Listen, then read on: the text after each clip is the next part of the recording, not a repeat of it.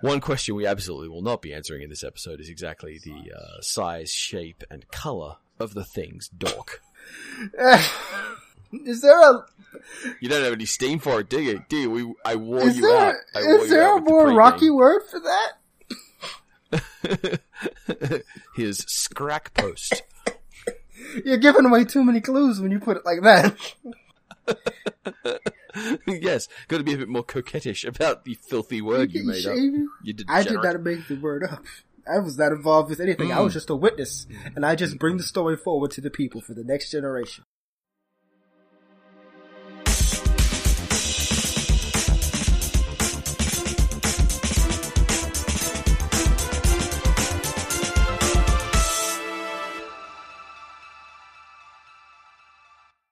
It's coming up on February, Valentine's Day, the month where everyone, for some reason, wants to talk about boning. Superheroes bone. We're here to answer the important questions like Does Bastion fuck? Here on From the Rooftops, a podcast about superheroes. That's Clay.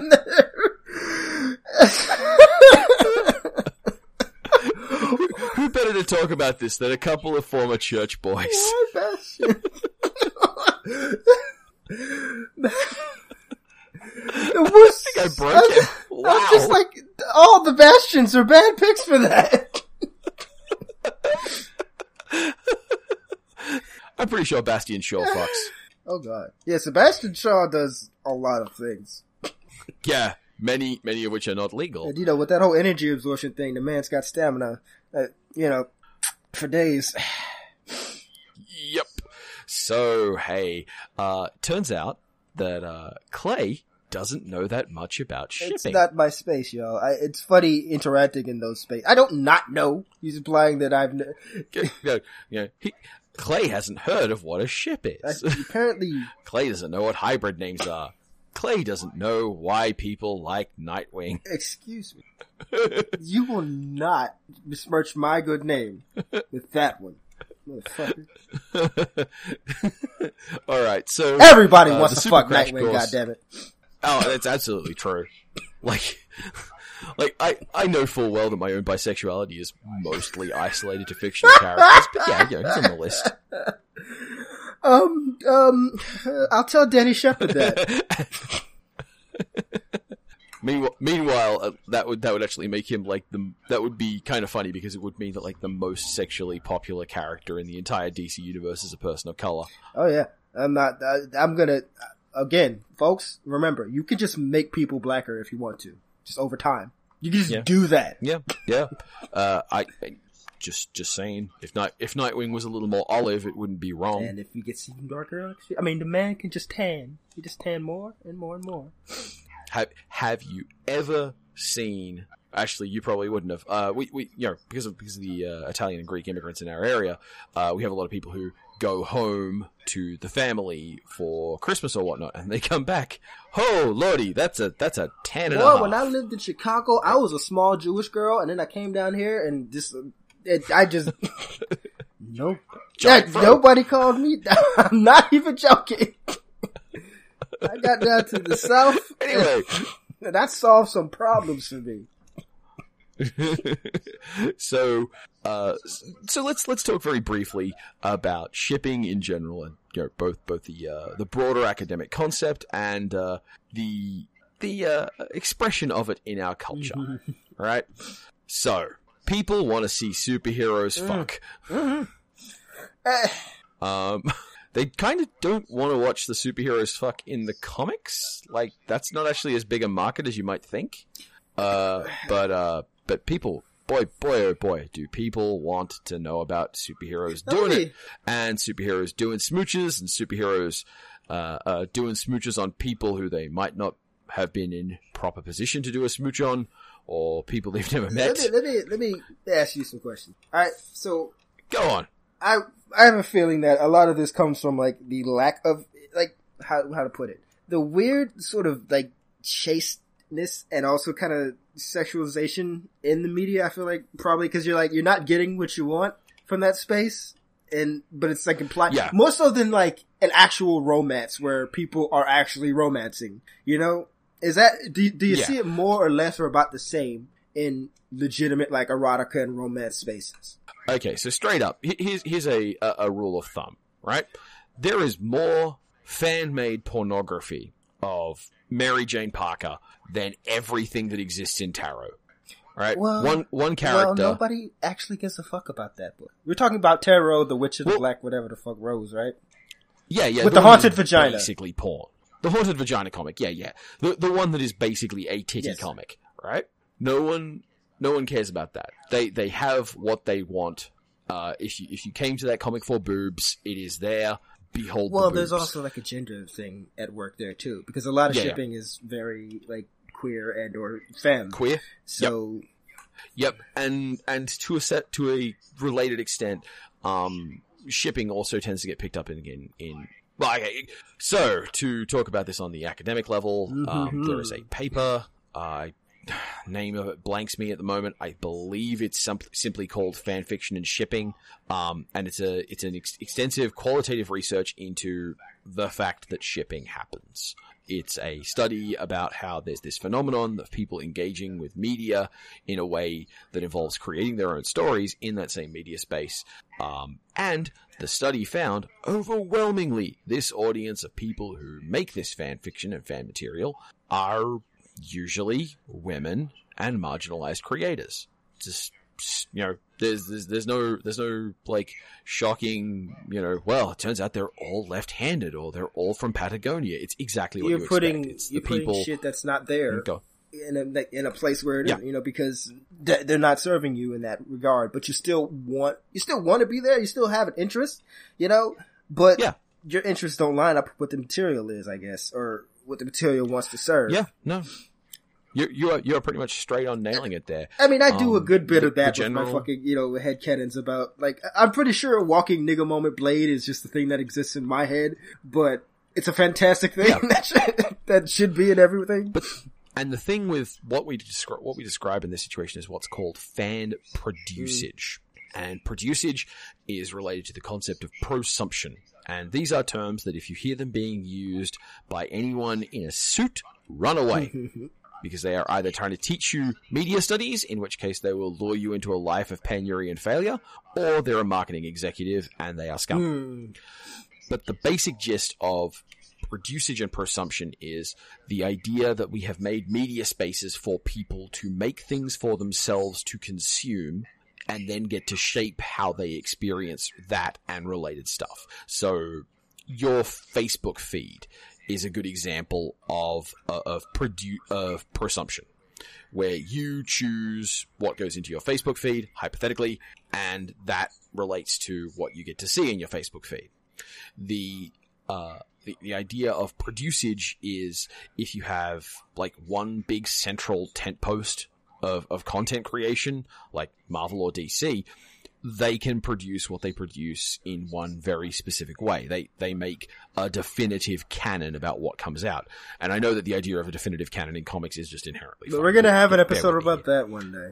Oh boy, are we gonna have a like we you we'll break out the Bible quotes. We'll start talking about fucking harmonization and and you know the pearl of great price and shit. Y'all, Um, I, I've but- been like floating the whole why the multiverse is bullshit episode, like every time we get together. It's gonna happen one day, and you'll Yeah. be there.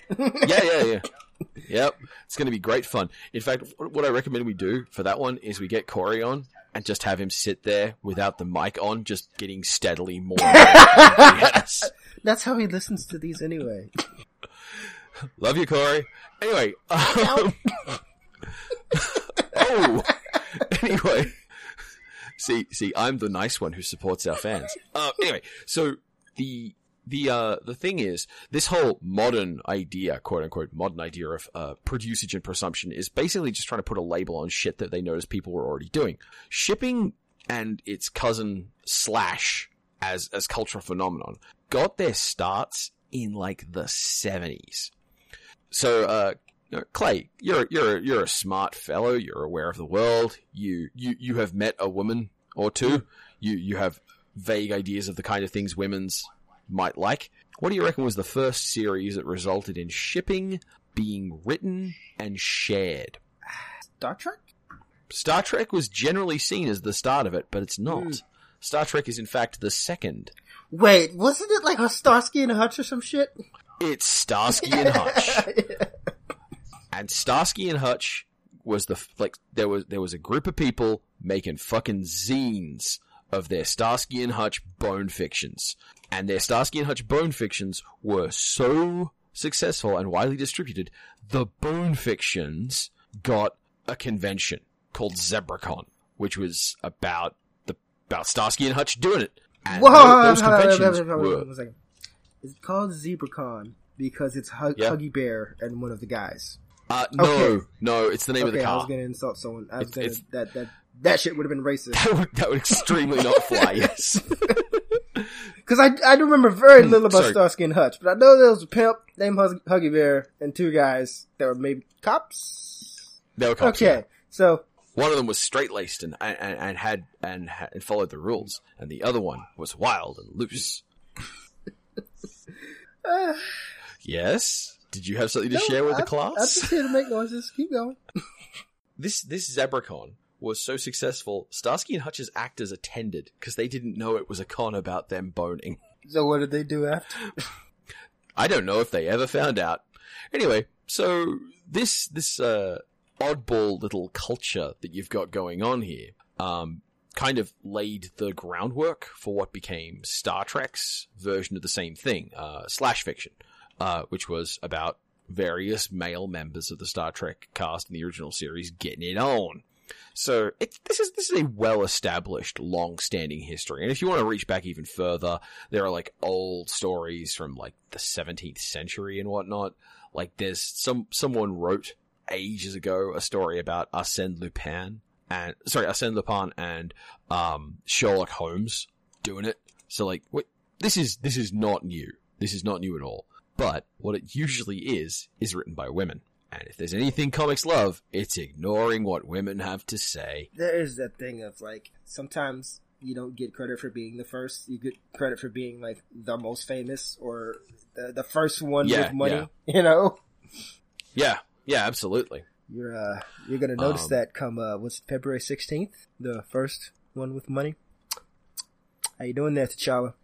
Being the first. Oh yeah, yeah. the uh, yeah. Sorry, took took took me a moment. Uh, translator's note: Clay is mad about people referring to Black Panther as the first superhero movie about a black character Anyway, because only Clay remembers and cares about Blade. so anyway, Star Trek and fucking So yeah, yeah. So that that that's kind of your academic background, and shipping shipping gets to do this wonderful thing that the, the real comics don't, which is they can have a million front ends. They can have so many different canons going on that it's kind of impossible for anyone to be wrong and anyone to be right.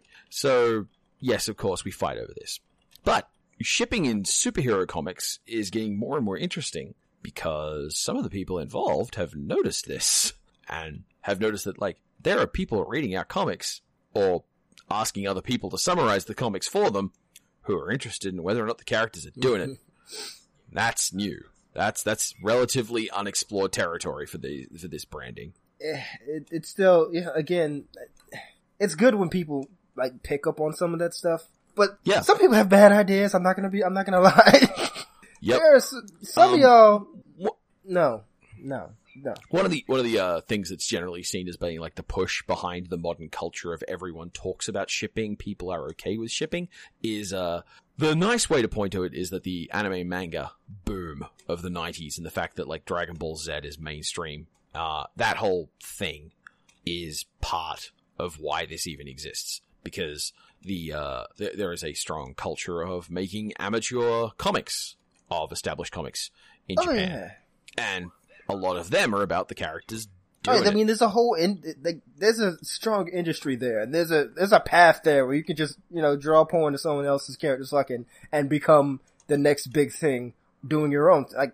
I mean, that's always for me like the value of fan work is work, you know, working within someone else's framework to develop yourself, and then just doing your Yeah. own thing after a certain point, right? Yeah, yeah, yeah. Fan- and, and and the idea of doing your own thing is even more funny when you consider like if, if for anyone further interested in this particular tangent, uh, go to everythingisaremix.com, which just talks about modern understanding of creative process uh, in the light of the infinitely reproducible age, because we have this idea now that remixes are new. They're not. I mean, you know, Clay, Clay and I were both raised by people who were very well attached to remixes of Jewish texts.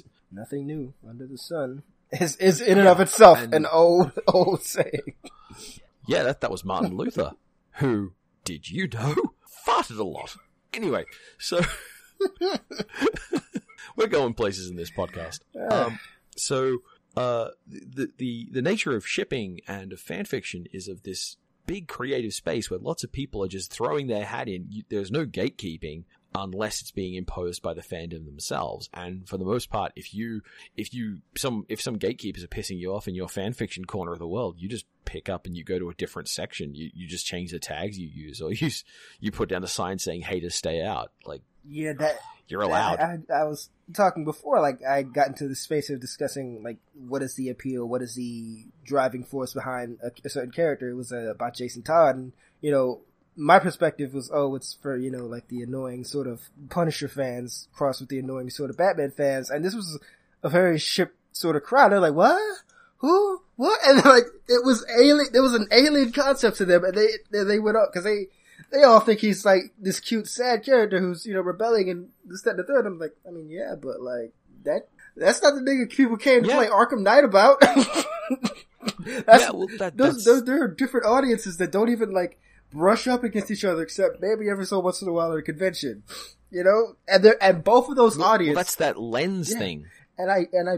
The funny thing is, both of those audiences are thoroughly convinced that like they're the driving force entirely, Oh and like yeah. none of them are like it's. I don't even know if it's somewhere in between, but I think they're both wrong, like in that regard. the the main thrust we know of what makes money for the comics industry is mostly merchandising, not not the direct sale of comics. The direct sale of comics is usually used as like a harbinger of what should get merchandise, which is why you might notice if you're our age, uh, Deadpool just everything has a Deadpool on it now. Um, Harley, Harley when, popped off. when Deadpool's comics were like really good. Um, you know, before he teamed up with Cable, and when he had like that really interesting plot line, which included all these ideas of of like predestiny and and the capacity of making something redemptive out of out of being a failure. Man, fuck all that. Look at Uh, these and- memes, and though. that- Look at all these memes. Yeah, yeah. like the best Deadpool comics are alien content to the meme beast that is Deadpool now. That's the whole thing about like the Deadpool cos- Man, I probably wouldn't hate Deadpool half as much if it wasn't for Deadpool cosplayers. I, I feel kind of bad about that because like Deadpool guy cosplayers are usually using the cosplay as an excuse to be a dick. Girls cosplaying Deadpool are usually pushing uphill against people who are utter dicks. So I, f- I feel kind of torn on that. And last year that's where Gwenpool came from. So like you know uh, there's, I don't even like Gwenpool that much. it's, it's, I, I blank on when people's like, oh, okay. She's like Spider Gwen, but for a completely different character. She's not related to at all. it's, it's, it's, it's the same, it's some of the same things I have with Deadpool. It's like the excessive meta-ness. It's like, at a certain point, man, Yeah. like, tell your fucking story, right? Yeah, yeah. Well, and and that's that's one of the things with, like I said, that period of Deadpool that I really liked. That period of Deadpool um, was a very tightly cored story with lots of jokes wrapped around that tight core. And like, yeah, was it a joke that he saw that he saves the day by kicking Captain America in the nuts? Absolutely, it was a joke, but. They still had a joke. They still had a story around it to make that joke meaningful, and I really liked that. But instead, we get the characters being reduced to, and not so reduced is kind of a bad word. Um, purified instead. All right, like the Jason Todd of the Shippers, who is, I will note, you know, a a, a bad boy with an overbearing uh, and abusive father figure who expected too much of him and has intense rage issues that he's displaced into violence in the world around him. That is still trying to filter through an intense sense of justice, ladies. Uh, is is uh like I you know that is still a valid take on Jason Todd. Oh yeah, I mean, I think part of that there is there's definitely this aspect of like attaching to something that's there. So it's like how much Yeah. of that there is there, right? You know, and how much of that they are they adding? There's always something because like there's Mm. a character they didn't make again. It's fan work, so they're attaching to something that's there that's worth expanding on. And it's funny to watch those directions just go way the fuck over there. And again, Yeah, yeah. I make up shit all the time. Sometimes just because I think it's funny, but other times because yeah. I. It's part of this is because I have this fondness for less popular characters, just because that's where I think the interesting Yeah. potential is, and that is part of it, right? If you're Yeah, if absolutely. you're following superhero stuff, a lot of it, if you're not just a mainstream, you know, if you're not following some of the big four or three, a lot of it is love for what potential they have and listen for what they are because they're underutilized, they're misutilized a lot. So like you see a lot of the potential that's there. And that same way with people who, you know, see the potential in certain relationships or couplings or pairings that isn't there or might be there, you know? Yeah, and and uh, the other thing that makes comic shipping particularly noteworthy is because comics comics are a absolute mess continuity wise. There is no pure true canon, which makes them absolutely wonderful places for fan fiction. And because all the writers now are not the creators of anything they're working on, uh, the official material is fan fiction too Mm. because you know every single one of these people would describe themselves as a fan except Joss Whedon, and like that that doesn't make the work invalid. It, it the funny thing is, by dint of having an official sticker on it, the uh, the DC universe and Marvel universes get to say, well, our stuff is more valid because people who are long dead's family sold us the rights to a thing to to you know think you know in, in order to pay the rent which is just really funny when you think about it as like a terms of expressing art. Like that's that's the the key. You know, having had money, having been able to buy them. How how would that person know more about what Jason Todd's inner life should be like than uh, someone who really really wants to see him blowing Nightwing? there is something to be said of like being able to actually appoint a successor, so to speak, which is something that Yeah. requires an entirely different business model than what we have, or Yeah. even an entirely different economic system than what we have these days. You know, something Yeah. more of a commune, less of a corporation. But Well, I, and the other thing with that is that, like, if you want to, if you want to find a way to guarantee to kill all shipping buzz, all shipping interest in a character, let's do something definite.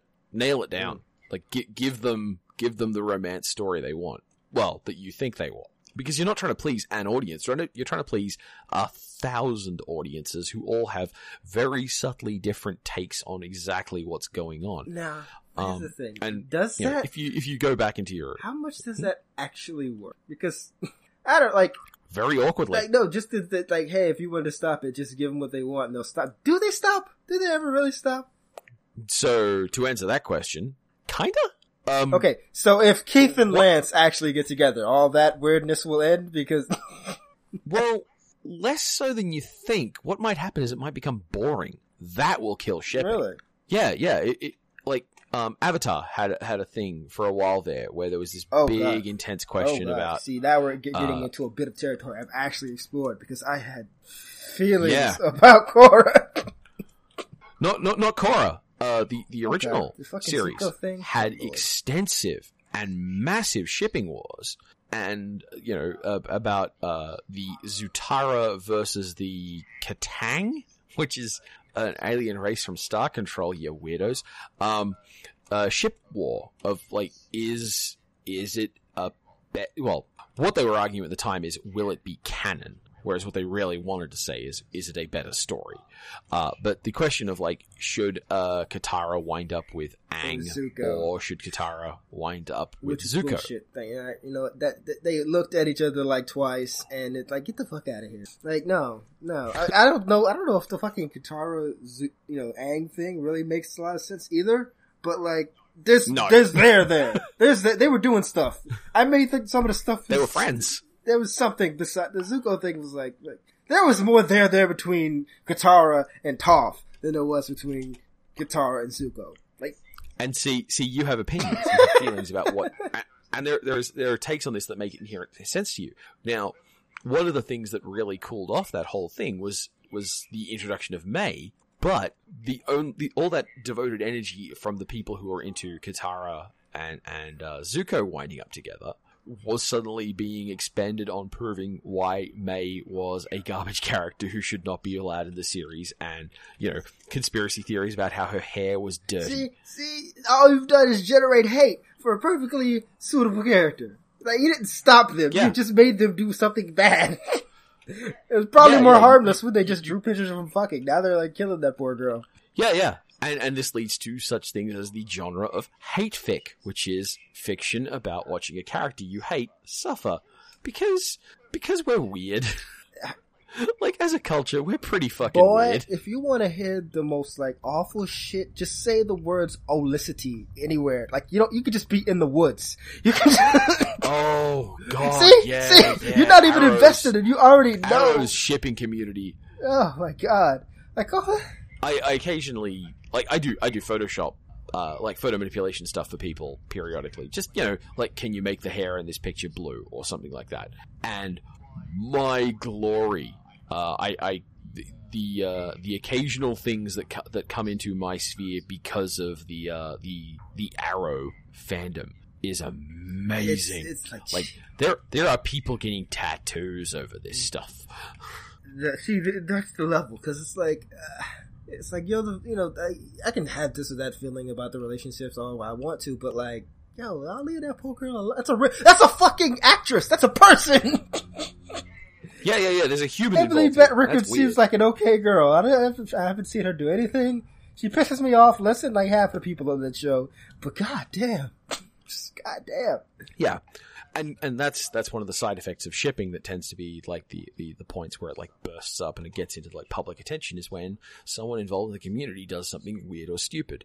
Um and because you know yeah, sorry, this is this is like a really despairing topic because it always intersects with things like, oh hey, we treat women like shit and oh hey, we, we, we ignore uh the a whole bunch of things about marginalized people until we can do something awful about it. Like, you know, that whole web of interconnected miserable stuff. I mean, Um, when I'm trying to talk about happy things like people enjoying watching superheroes bone. I mean, this is like And, fandom like, in general, watching. right? Like we, we the, anybody who's listening to this is probably very well aware of all the terrible like fandom eruptions that have happened in really big public, potentially you know politically influencing ways over the past couple of years.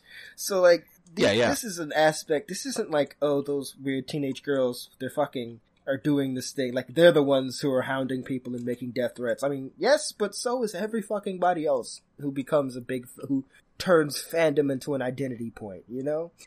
Yeah, and and like that's that's like recently Lindsay Ellis put out a video talking about Twilight, noting that it is kind of weird that Twilight got more hate than anything of a comparative ilk of quality. Oh yeah. Um, and the movies were treated as if they were especially poisonous when they were just mildly successful, mediocre I mean, movies. think about like the comparison of it's still like it, there's this thing of like how things get treated within their own circles and how in the outside world because like in the Yeah. outside world both of these things are made fun of but within like the nerd circle how long was the whole like you know who would win in a fight argument treated as like a legit thing and that's a mas- masculine sort of presentation right that's why it's okay to hypothesize about you know why you could have a whole fucking internet show about it and it's like yeah sure whatever but like okay like what's what's the what's the shipping equivalent to death battle that has millions of views and makes money besides you know All right, so and, and for and for perspective, you said how long is blank blank blank? I can remember 21 years ago Mm-hmm. getting into those arguments. and and it wasn't you know it was Right. just like this is what we do you know we talk about superheroes we, they fight because superheroes punch each other like it's part of the genre you know so Yeah. of course Yeah, yeah. but like that's also a gen- uh, uh, gendered thing because they also you know involve like there was the, the idea Gail Simone says where she tends to view Superman as a, a lot of the time as a major romance between Lois Lane and Clark Kent, and you can look at the movies and see that, and so that's just as much a part of the story as all the action because like what are you fighting for, right? You know, a lot of a lot Yeah. of times it's for someone you care about. Yeah, and and and we have this. We, I say in this case specifically, um, excluding Clay, uh, white guys have this thing where we tend to view uh, media in forms of consumption and power. Uh, this is why the, the archetypal nerd is the kind of person who will say, "Oh, you're a big fan of comics. Well, name 10. It's like that's that's an attempt to demonstrate power. In this case, the big brain thing. And there's nothing quite so inimical to that particular form of tender white boy softness as girls, because we are we are like as a culture conditioned to believe that they are strange, odd unicorn creatures that will definitely never ever ever understand you, but maybe you can dupe one of them into doing a smooch on you at some point in the future. But like, you know, don't don't ever think of them as like people or interested in what we're talking about. Eh, It's This is yeah, so so you see what I mean? Like toxic masculinity gets involved, all this other stuff. But but but but but but but but while killing a ship is relatively easy if you just don't mind, you know, ruining the day of a lot of people who you've got no reason to piss off. One thing that's really fun is most shipping is about empty space for characters. And a lot of ships are just really engaging ideas on their own when you start viewing them that way because they're mostly dealing with characters where we don't, well, to, to use the joke, does Bastion fuck? Th- There's no reason the story will ever bring that up. There's no reason. Like, Overwatch is an absolute festival for this oh god. I'm sorry. Okay, so I was thinking about two completely different bastions. So like Yep. first I was thinking about the, The, the, the one we know from City Heroes, and then I was thinking about Yep. the X no no not the X Men cyborg like villain. It was like a Sentinel man, and I'm and then no. I forgot there's one. Oh I-. Yeah, yeah, yeah. Uh, well, and, and for what it's worth, does Bastion fuck is um is my friend Etton's go-to question to see how the humor of a group goes. Because you know, if their response to that is, you know, how dare you, he knows he's on a good group that he control a lot. Um, That poor little bird. but yeah, um, Bird can sing but like these questions of like, do these characters fuck? Like, do these, or, or, or, or, what do they care about? How are they engaged romantically? Um, Rachel Stevens of Women Write About Comics has, has, uh, advocated very hard for, I want to say it's called Windblade, but I'm gonna get it wrong, uh, uh the Transformers, uh, story, which is mostly fixated on the, which has a strong and recurring, uh, plot thread about effectively gay robots. And they're a culture that doesn't have sex as we do because they don't need it to reproduce. It's not part of their, their biological You're bigger system. in the Transformers. So- how do what? How what, where do baby Transformers come from? Uh, are we doing You're this? doing this right the fuck are now, you- man. I want to know. Okay, so transformers come from what's called protoforms, which are small, liquid, blobby things which have got uh, a spark infused in them. A spark is basically a soul, which comes from the heart of Primus, which is basically God in the context of the Transformers universe, and is opposed by its evil brother, Unicron. You happy? So that's where new Transformers. I've seen protoforms like in Beast Wars, and I thought that was just like them in hypersleep. But these were like baby Transformers. But they came out with fully developed personalities, so I'm confused. Okay, so in Beast Wars, I cannot believe we are doing this. Uh, in Beast Wars, the protoforms have kind of got their first, you know, outing as a concept. Before that point, G1 Transformers represented new Transformers coming from uh, technological devices being stolen and then having a spark imbued in them from another source, usually either a computer bank in the case of Bruticus and the Combaticons. So they were like a, uh, parasites, or like so, like so. Wait, so the Transformers are like ghosts that haunt design devices, is what I'm understanding. Generation Generation One ones were. I like um, this idea although in in the case of Generation One, it's even more messed up because they like basically took a whole bunch of robot, took a whole bunch of different planes to God and said, "Oh God, please imbue this with life." Like airplanes, like Uh, vroom, that happened. airplanes to get to, to, to Primus. I'm assuming, and said they give these Yeah. souls. They're still ghosts. Yeah. I like this idea. I like ghosts. I see. See what if, if y'all motherfuckers had told me about the ghost robots, I would have actually been in more into Transformers. Look, if you were if you weren't going to be into an alien ghost robot that, uh, sorry, an alien robot that transforms into a car. How are you more into it when it turns when it happens to be also a haunted alien robot that turns into a because it's a fucking ghost. All right, fair enough. You know, that's the compelling case. Uh, you know, Now here's the real question. Do ghosts fuck? Yes. uh, They do. actually, we know that ghosts. A- No, no, we know that ghosts don't do it because of the well-established 1970s movie. Ghosts can't do it. Is that a movie? Are you talking about Ghosts with Patrick Swayze? Because they totally fucked in that movie. No, no, no. Go- Ghost is not part of that canon. It's actually a movie called Ghosts Can't Do It, and and the plot of Ghosts. Can't Do It. I Go, cannot go, no, no, believe we no, are in this tangent. No, no. First of all, No, first of all. Ghost is the You- is the Ghost fucking canon, and they fucked in that movie. So Ghost, fu- no, no. All right, Patrick Swayze, Whoopi Goldberg, whatever that white girl's name was. Th- that that's the movie. That's the science. That's the lore we're going on here. All right. Whoopi is a good citation. yeah. Also, those the, the the shadow things are the most terrifying thing I've ever seen on television. And so, no, Ghost. I don't care about your weird seventies bullshit. It has a lie in the title, telling you cannot believe movies that make statements that are lies. All right. and, and I just I just want you to know about the plot of Ghost Can't Do It because it's amazing. Um, lie, lie to the a people. elderly man. An elderly man can't have sex with his super hot trophy wife. This elderly man happens to be the highest billed actor in the entire movie.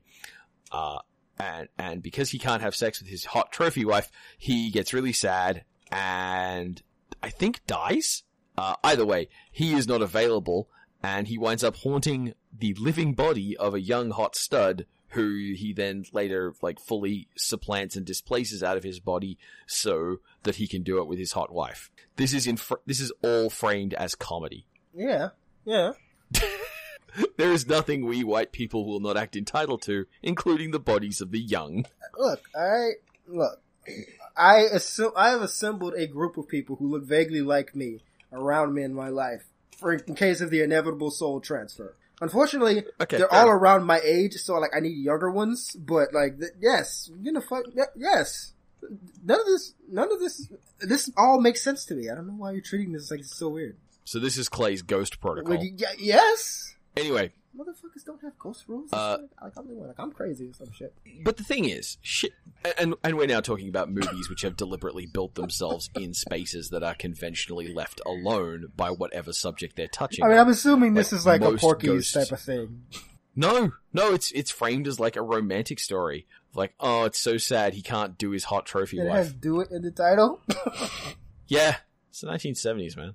We aren't a classic. That's people. why I thought it was something like like you know what I'm talking about when I talk about Porky's, right? It's like a I know what you're talking about with Okay. Porky's. Porky's is like an archetypal sex. yeah. romp. There you go. Yeah, like I, I assumed with like the ghost possessing the dude's dick and what have you. I just assumed Yeah, no, no, and it's not one of your talking vagina films either.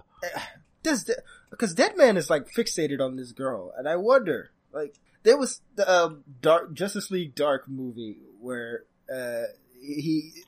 If memory serves, he like tries to bring a body home, like in it. She's like, "No, Boston, what the fuck? No!" By the way, I just want you to know that this is just going to be hell to edit. like, at what point does this actually matter? Yeah. Eh, probably it does. Keep it all in. What the fuck? Why not? Oh man, but God, Unsolvable problems. there is also. But yeah, I, is- so shipping shipping is mostly about satisfying an unsatisfied need, and the stuff that draws that is the stuff that doesn't make a point of it. Like in in some cases, it does get to this weird effect. Like um, there is something of a habit of certainly queer readings of texts to like hyper queer things. You know, all these characters are now gay, trans, etc. But you know, that's it's not like it's wrong. It's not like it's an incorrect lens to use to examine the text. It's just not one that was intended. But you know, who is to speak of the intended lens? Who who speaks for the the correct interpretation? Because that's and just then there's also the usually. aspect of what is the actual value of intent. Because like if you didn't intend to do X, but you did X anyway, then you got a whole lot of X on your plate, right? And it's Yeah, and it's going to give it to you. so, like, to, to use another example, because this is mostly all about readings. Like, we started on shipping, and then we got to ghost sticks, but we're really talking about like lenses of interpretation, as we just you, seem man. to always. They just come out of the Yeah. walls. Yeah. Um, but like the to to use one example of a lens that I find really compelling and interesting. Um, so there's this there's a blog. Sorry, no, it's a Twitter robot which just says uh, which just tweets pictures of fandom characters and tags them such and such. The character in the thing is gay usually, or sometimes such and such is queer, or such and such is um, trans. It's something like that and it's it's just meant to be the kind of bot that annoys um uh, uh, people who get into fight with robots on tw- on Twitter. Um, where the whole point of it is just like you know we have as much connection to these characters and ownership of these characters as the people who say that we don't belong. That's cool. Um, but one time it threw up um uh Dipper Pines is trans. Who? And this is not a position that I had seen well argued. Like, I just looked at that, you know, single picture and went, all right, hang on a second. Dipper is one of twins, which is, you know, that's not necessarily a thing at all. He aggressively, like super aggressively patrols away from feminine interests despite having feminine interests. Like he likes, uh, an ABBA knockoff. Um, he, he has some degree of feminine socialization. You look at him as, you know, he's presented younger and he's doing things like hiding most of his clothing in his body. And, you know, he seems to be ashamed of his body. He's, he's very defensive about his chest hair and whatnot. Like, oh yeah, I could totally see a reading where you know, Dipper's defensiveness about his macho-ness is because he's a trans boy and he feels excluded from that. That's actually kind of a cool reading. And, you know, that's just a simple matter of a very, you know, that's a, that's a random Twitter robot throwing up an, a random, literally a random choice on, on a wheel. And I thought that that was a kind of an interesting example of building in a space that the story didn't intend, and it doesn't hurt anything to have it there. I've uh, heard of an uh, involved thought process that say uh, Emma Frost is trans because she uh, is sort of over performative, like feminine. She's being extremely like a woman. By the same token, they point to Logan because they say A. They it's been established that Logan sort of regenerates into his idealized self image. That's why his hair does that. And so hypothetically, when injured and when you know sort of like having his complete memory erased and just being whatever's there, he regenerates into what we see of him, you know? And there's the whole idea that he overperforms masculinity because he's, you know, fucking, we know how Logan is and we know he's the hard beer drinking, fighting, like, hairy guy, you know? He's extremely masculine to ludicrous degree. And that, and this was a, a theory presented by sort of a, a, a trans masc person, like an openly trans Mhm. mass person. So that's a thought process to take. Yeah. Yeah. And I mean, a lot of, and again, like it's the it's in the same vein of like masc and like femme and like the whole idea of there's that other like sort of gross aspect of the whole like women of Kleenex, Man of Steel bullshit thing. Yeah. Like, that Which is, by the way, the same thing in a very macho way. It, it's trying to make it a, it's trying to nerd brain at that particular question of like, yes, but do they fuck? hmm, let's let's do the numbers. Like if, And like that whole added, and and you do get a, a- a certain variety of shipping, which is also just basically porn, and not not uh this is just mostly a story about characters doing it porn, but like these characters now behave in a very arch stereotypical de decharacterized dehumanized fungible way. Like all the women have the same basic point of dialogue. Uh i, I remember one uh one author who um and you know hand hand over heart here yes it, i have read quite a bit of shipping stuff in my time uh i, I remember read and wrote, an if I author- recall, if I'm recalling correctly. yeah, yeah, I, I, I have. I both wrote a lot of fan fiction, um, and wrote a lot of shipping related fan fiction, and I even, for occasional dashes, dip dips of money, Yeah. uh, wrote uh smutty stuff for people. I just remember the, the things you say Uh, about people's perspectives on Nightwing, where they just Just uh, if my sister is listening to this, Oh. hi. oh, I don't know. I doubt it. I doubt my sister listens to my opinion on superheroes. Anyway, so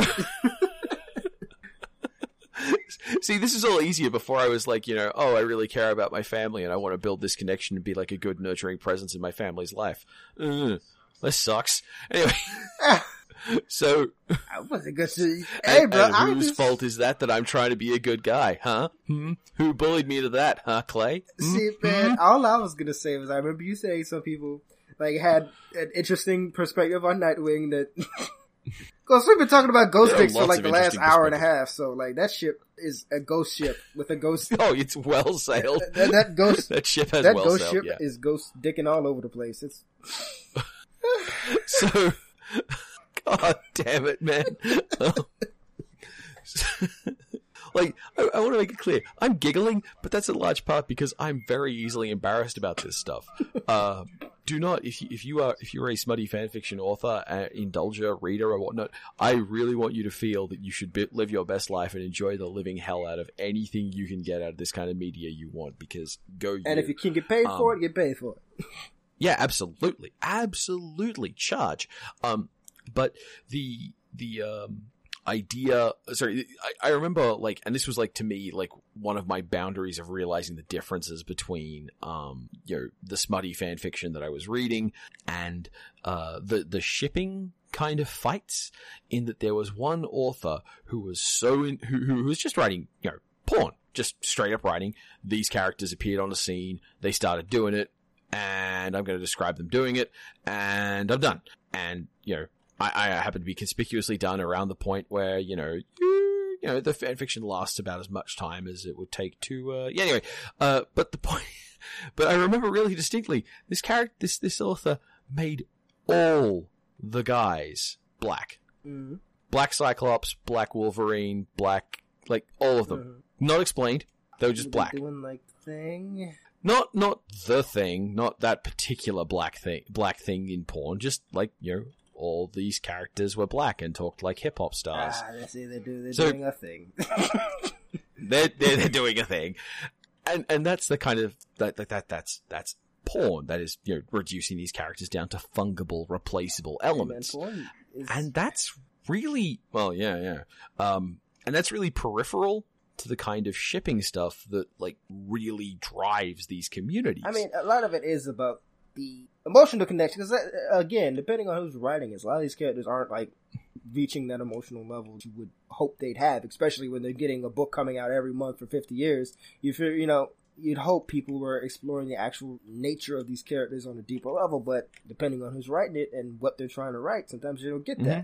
Mm-hmm. And Yeah. there's enough fucking space to actually, and again, how people's relationships like improve or hinder or move a character or a person. Like your connections with people is a lot of what makes you who you are or lack thereof. And Yeah. like completely dis, you know, disregarding that aspect just to show how they solve X problem leaves them feeling kind of empty sometimes. And if people want to fill that emptiness with something or explore it, I, if I have strong opinions about ships, it's usually about relationships that happened that I think were better that ended. Like fuck you, Renee Montoya and and Kate Kane were the couple, and y'all fucked it up. Like Yeah. okay, Maggie Sawyer, you're nice. Get the fuck Yep. out of here. You know? yeah, yeah. I, I'm not. I'm not fighting you on this one. I, I, I have tried to fight Clay on this one in the past, mostly in the vein of like, "What are you talking about?" And I have bite marks. Uh, uh, uh, anyway, but like that, and like Yeah. th- like stuff that happened that was then left on the wayside. Especially again with my whole fixation on lesser, smaller characters. It's like here's a great direction for this character to go, and now they stalled because such and such a writer didn't want so and so to get married on camera or some bullshit. Yeah, and there is an added cousin to all of this, which is you know definitely in my wheelhouse, which is play. Sometimes people don't actually have a heavy investment in a ship as much as they have the idea of play. Uh, you sometimes might find this as crack pairings, like because I supposedly named after uh, uh um you know, well, it's so crazy a pairing, it's on drugs. Uh, but you know, sometimes you'll find them known as crack pairings where they're just like, well, what are these two? What what about these two characters who have nothing in common and no place to start from?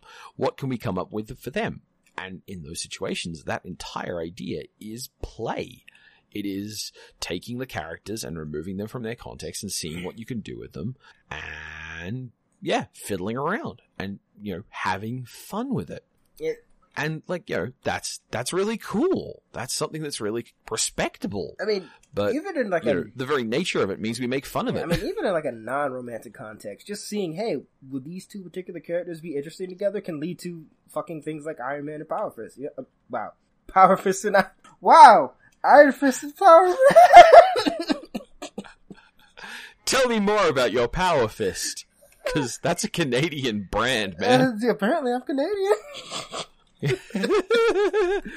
Hi, Pendix. We love you I mean, too. but no, like just saying, hey, what's a good idea? You know, what's interesting about these? What's a shout outs this episode. What's interesting about these characters that we can put together is just that's just fucking writing, man. Just- like on a basic Yeah, level, yeah. like again, these interactions can be can make something more that that can make him more of a character that is pretty empty. Like, like uh, any like any character that doesn't have a strong like supporting cast with good people to prop them up can be improved by bringing someone else in and sort of giving them what they don't have. At least, you know, Yeah. like again, the less material you have on a character, the less you know amount of pages, less amount of screen time you have. If you still want to hmm you know, put a shot in that character's arm, you can introduce someone, another character with not a lot of screen time and not a lot of exposure, and you know, have something greater than the sum of your parts. and then you know call them Power Fist. No, Uh, that actually Power Fist is a real character talent. He's like the alternate future, some bullshit. I don't know. I know he's black and has like an alternate color Iron Fist costume. And he's like my favorite colors to play Marvel vs. Capcom 3 with. Looks great. Oh, nice. So that, yeah, yeah, that's what I'm talking about. That guy. He had like one scene. It's great. yeah. All right, well, That's that's know, my you do that's my save right there. He's got a he's got a dumb Luke Cage tiara to go with it. I think it's like an amalgam or some shit. By the way, on like one of one of the things about this whole like we we have kind of understatedly said it, but you know to to make it very explicit, if you're doing this stuff, do it well. Do you, do take pride in your work. It is totally cool, and you should totally be respecting it Mm. because lots of people are going to tell you anything you create is garbage. That's how it goes. Hey, Like, do do not let anyone else dull your sparkle. So, uh, Clay, Mm. do you have any ships that you'd like to see uh, more exploration of, or think, or, or- have pet theories about? Uh, mm, mm, these are these are the thoughts. Uh, um, Yeah. no, I guess. the the, See, the you, you put me on the you put me on the spot. Yeah, I did, for a reason. I appreciate that you like get me back. It's payback for embarrassing me in front of my sister. Apparently. uh, look, man, I'm Canadian. We're very polite, so you can't you can't hold that kind of shit against me. Ah, yes, politeness, the currency of Canada. that the word sorry. but yeah, Uh, it. Uh, It's, you know, this is this is about just just on a pure indulgent level. Tell me about some things about characters in relationships that you like, or some characters you want to see in a relationship, or characters you think would have a If- if- really interesting relationship. if I'm if I'm to stay on brand, there needs to be more Bloodstone and Blade. Maybe not as a couple. I think they're too volatile together. Like it- it'd be too much bullshit. But there just needs Yeah. to be more of that together. We'll see how that event. I'm probably not going to read for reasons. Turns out. Yeah, I mean, I'm I'm kind of on the bubble on that one. Uh, just just because like I like Elsa so much that it, that it like you know Blade is still a tiny bit of a gag character in my mind just because he's teasing you. Uh, I'm aware. and I'm you know, aware.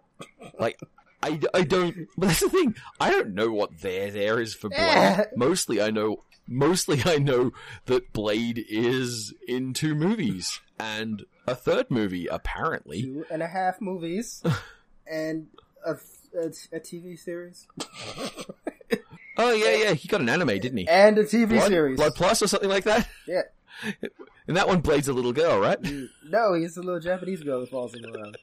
yeah yeah But no, like um, I can see things like So- that. I honestly, uh, if I'm putting things, I, I Cyclops with anyone else, because like, go, go, man, go, Scott, go be out in the world. Like, it's, isn't it weird that scott has this thing for powerful telepaths who are way out of his league?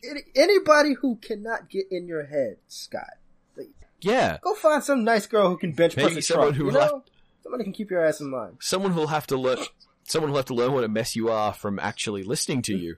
And so you'll have to learn to communicate.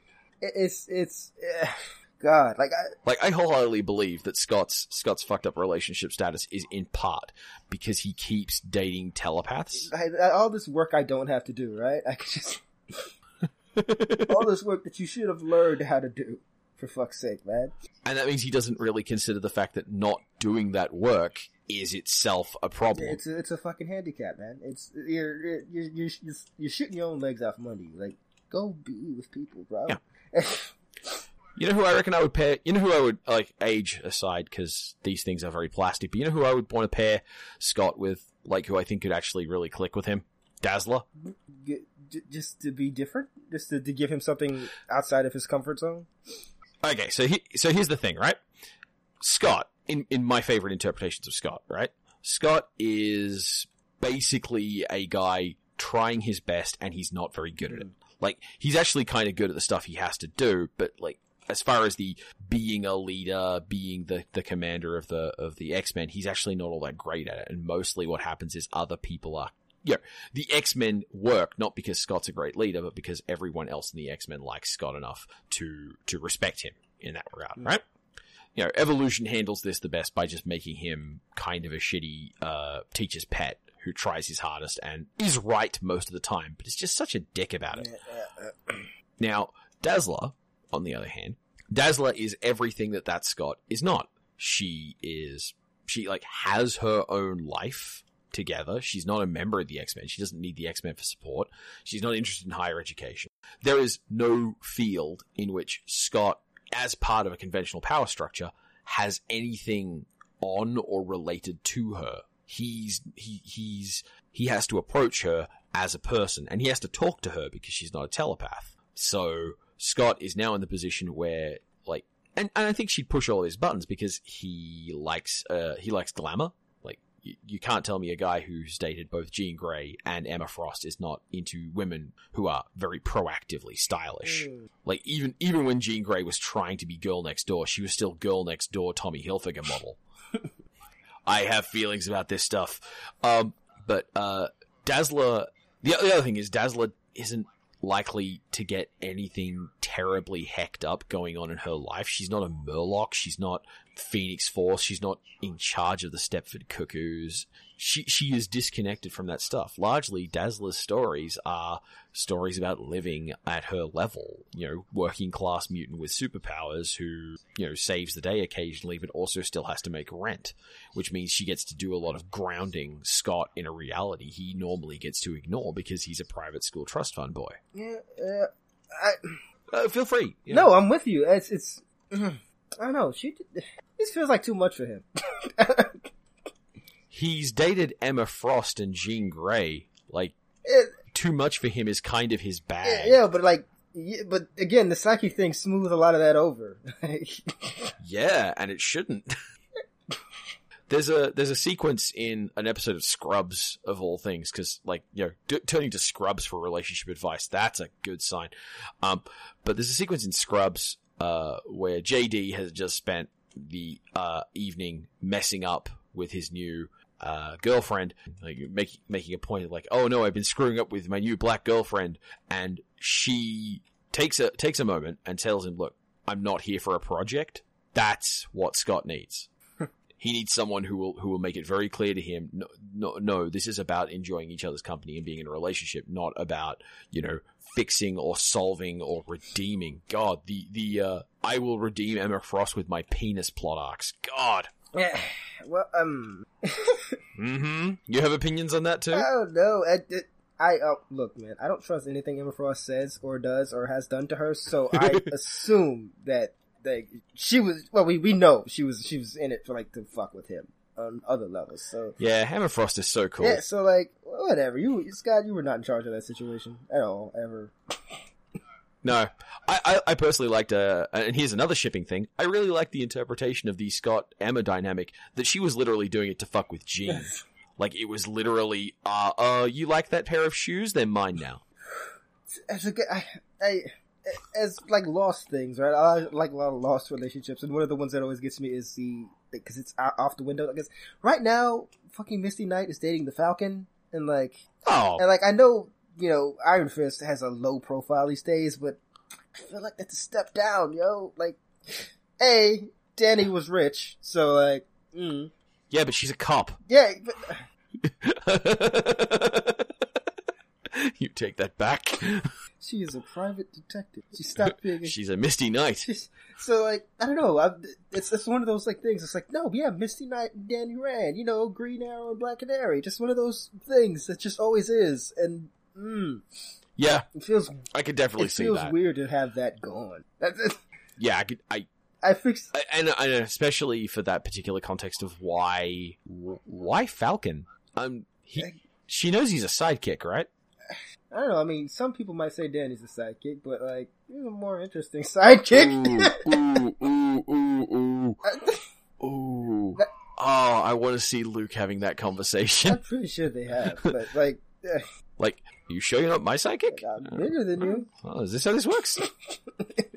I can literally put you in my pocket, so. but no, like.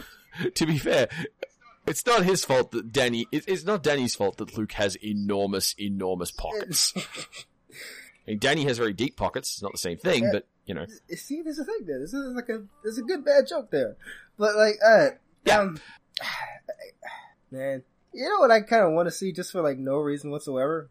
I want to see, I want to see um, Grace Choi and Cassandra Cain. Just because, like, what even happens there? that feels like it doesn't work at all. that feels like, I don't know. you you want to put together two incredibly physically powerful women of uh, queer sexualities with incredibly bad uh, upbringings and uh, sexual histories, who are both basically indestructible combat machines and don't communicate well. Grace communicates perfectly well. She just doesn't have a lot she needs to communicate. Yeah, yeah. I'll Cass that. wants to, but can't, and all she can do is punch you. Apparently that makes good, you know, therapy, but that's still my favorite fucking line. It's like it's a friendship. Like, what are you gonna do? How, uh, what if I go crazy and hurt somebody? She just goes, I'll hit you. She goes. I want friends like that. Like, Yeah, but no, that, as things that like, uh, that, I can't even, first of all, I think there's a significant age difference there, depending on how old Cassandra Cain is at this moment in time. But, you know, Oh yeah, yeah. Th- these things are very fungible. Like, don't don't beat yourself too much about that particular point because it's really not something you can do anything with. Like, you can't you can't prove it right or wrong. as, as it's almost as like a shitty like you know man of Kleenex situation. Any firestorm and anyone else. Like what if what if Yeah. you do firestorm and Blue Beetle like you do like uh, uh, Jeffrey Rush or I guess uh, Jefferson Jackson and you know Jaime Reyes. They have a lot to talk about, you know, and they have no way to talk about it because there's always that other motherfucker attached to their spine. You know, this is. I can imagine. Well, at least mine. the absence of privacy Like- is a really interesting plot point too. Like the the idea of like having someone who understands what it's like to never be properly alone. And It's like, hey, at least yours That's- speaks that's- English that's and doesn't tell you to kill people. They're like, yeah, but he's a 90 year old white man. Get the fuck out of here. Yeah, and I mean, I I'm in a I'm in like. You and I both know what it's like to live under the impression that you know there is always someone there. You are never have you never have privacy. You never have safety. Yeah, I, I, that's some space I can see working. Eh, it, it's weird though, because the, the, let's say Firestorm, right? And there's like the cross media promotion of Firestorm these days is odd because like the one who's on the sh- TV shows who just went off is you know young black man is like late teens, early twenties. The one that's on the cartoons is the same old you know teenage white guy and like like what who who. Mm, it's funny because like you know Jaime needs some more promotion, I think, and his book is getting canceled, so it'd be neat if he shows up in a Firestorm book. To, like there's to be a Firestorm book. if he shows up in a book that Firestorm is also in, give something for both of those characters. Yeah, yeah. Yeah. Somewhere for them both. All right, all right, all right. You've you've got thoughts and you have got feelings on this. Uh, So yeah, mm, no, I'm, I'm just running down. it's it's that same it's that same place though, and it's fun to do. Yeah. And you know, if if you if you uh, if you enjoy this whole concept space, you you can see why it's possible to just keep falling into it. It's one of the things. One of the reasons we study it sociologically is because um, two two of the things that make sociology and academia easier is um, translatable media. So like some people writing stuff down or recording it.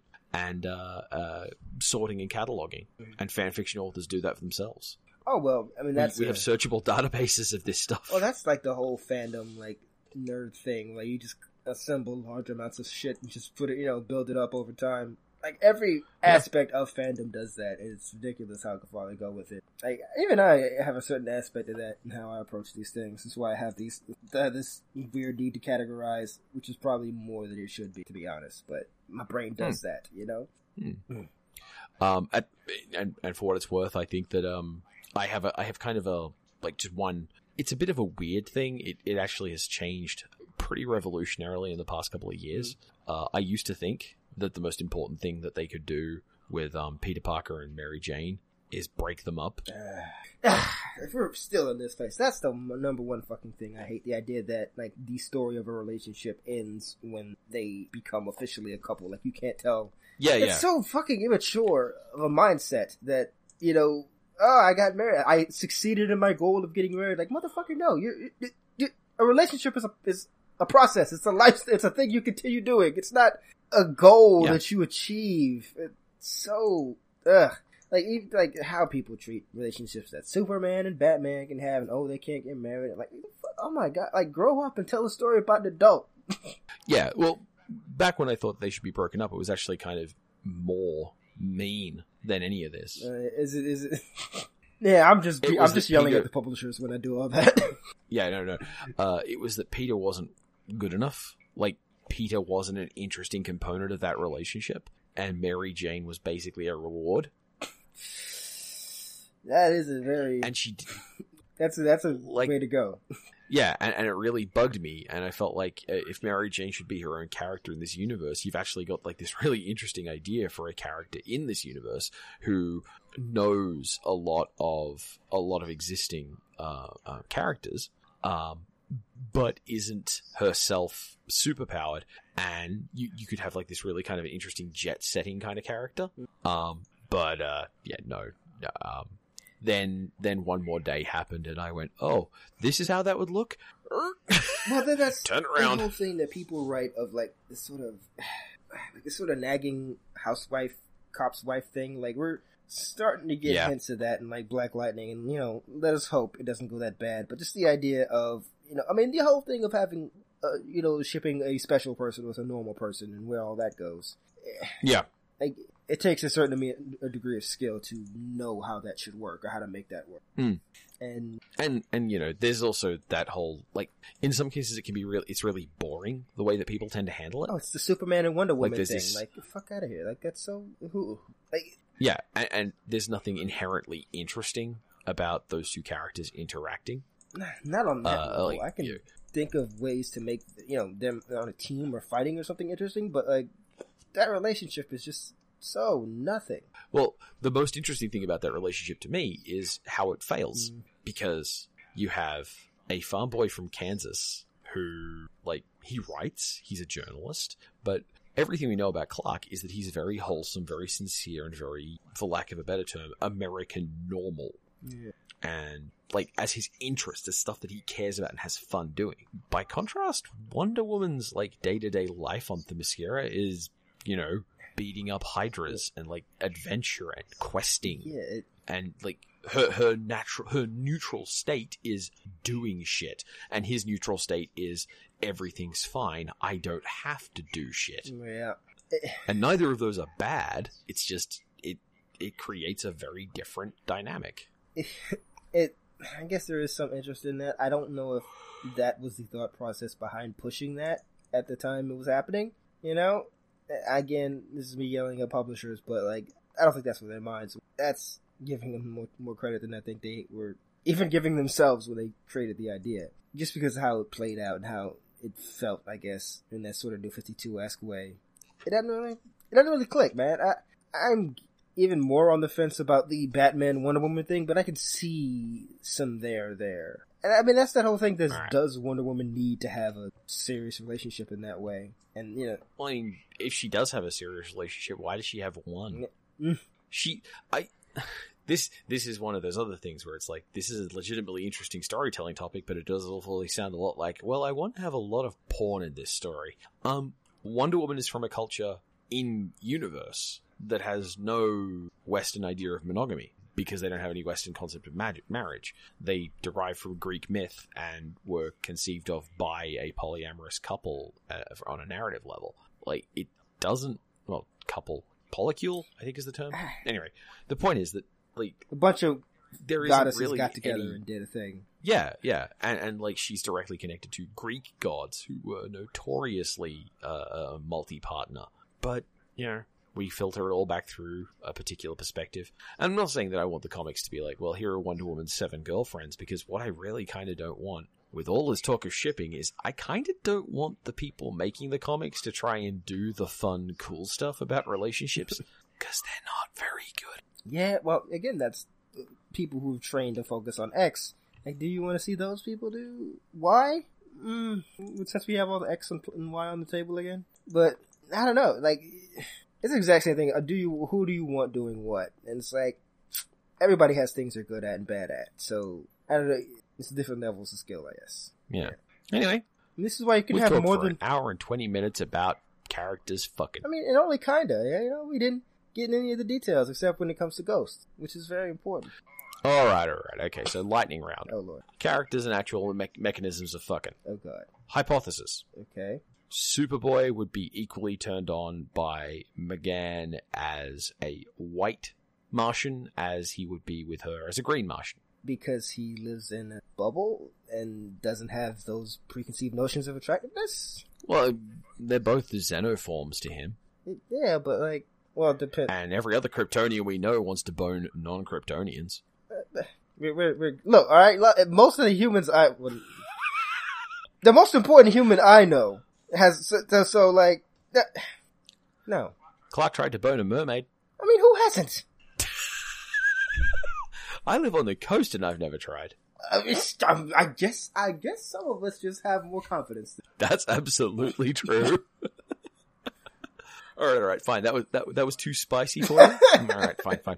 I know. I'm just like, if you told me he, he, if, again, we're going by Young Justice, him, he doesn't have, like, he's just, he just has a general urge to fuck and doesn't think that I can roll with. But you're like, oh well, whatever. It's all aliens to him. Like, yeah. like I think that's putting too much consideration into the thought process he would have in that set context. You know what I'm saying? Well, well, also at the same time, half of his DNA is Lex Luthor, and Lex Luthor absolutely wants to fuck an alien. Oh man, you've never seen the uh, Superman Doomsday like animated series movie No, in which No. Le- I've seen the I've seen the sequence of Lex Luthor trying to to basically neg Clark Kent. Okay, so you didn't see the thing where he has a clone of Superman and he keeps it in like a red sun room and he just like beats it and then just kind of sits mounted on it for a while in pants and like he sends the Superman clone out to like just do Superman things and it comes back and it goes into the room and then he just like hits it with you know, and and that's like just how he deals with the perception of you know Superman's death and his erection. That's how that works. The stuff in Irredeemable didn't come out of nowhere. I know. This is this is on one of the directed video movies, and it was like done in the style of the animated series. So like, it might be canon. Different voice actors right. and different, you know, and obviously very that shit's going on. All right, we're absolutely terrible at lightning rounds. Is Wally actually Ace? no, man, he has kids. He has a grandson. Sorry, uh, uh, Young Justice again. sorry. Yeah, you go there, and I just go comments. I'm like, he's got those two annoying little kids that nobody likes. Yeah, yeah, yeah. Good point. Good point. I'm good sorry. point. I can't. No, no, it's fine. You, you know, you read the manga. Even in the TV show, like the new like Wally, like Black Wally, he's hitting on some. Yeah, he's he's a he had a off again on again relationship with Jesse Quick, so like he like oh for one, and he had the fucking he had the thing going on with uh, Artemis, and like sure everybody wants to fuck Artemis. That's not even like a personal sexuality thing, but like Wait, so this is like Nani from Lilo and Stitch? uh, maybe I think so. I, I'll put. I mean, look, I it's the voice. Right? She talks that way, and that does that does things. Yeah, yeah, yeah. I yeah, she's awesome. Anyway, I think at this point we are just going to start sitting around talking about what superhero characters we think are really hot, and I think that if anyone wants that, that's bonus content they have to ask for specifically. Yeah, twice the content, just like Nightcrawler. Uh, y- y- you wanna you wanna unpack that one a little there? I have recording. You Like- can you can edit that in if you want to. I don't think I ha- I, I don't have my side of it. Makes So uh, so so so expound because we're clearly not going to end with a blade joke because he actually came up naturally.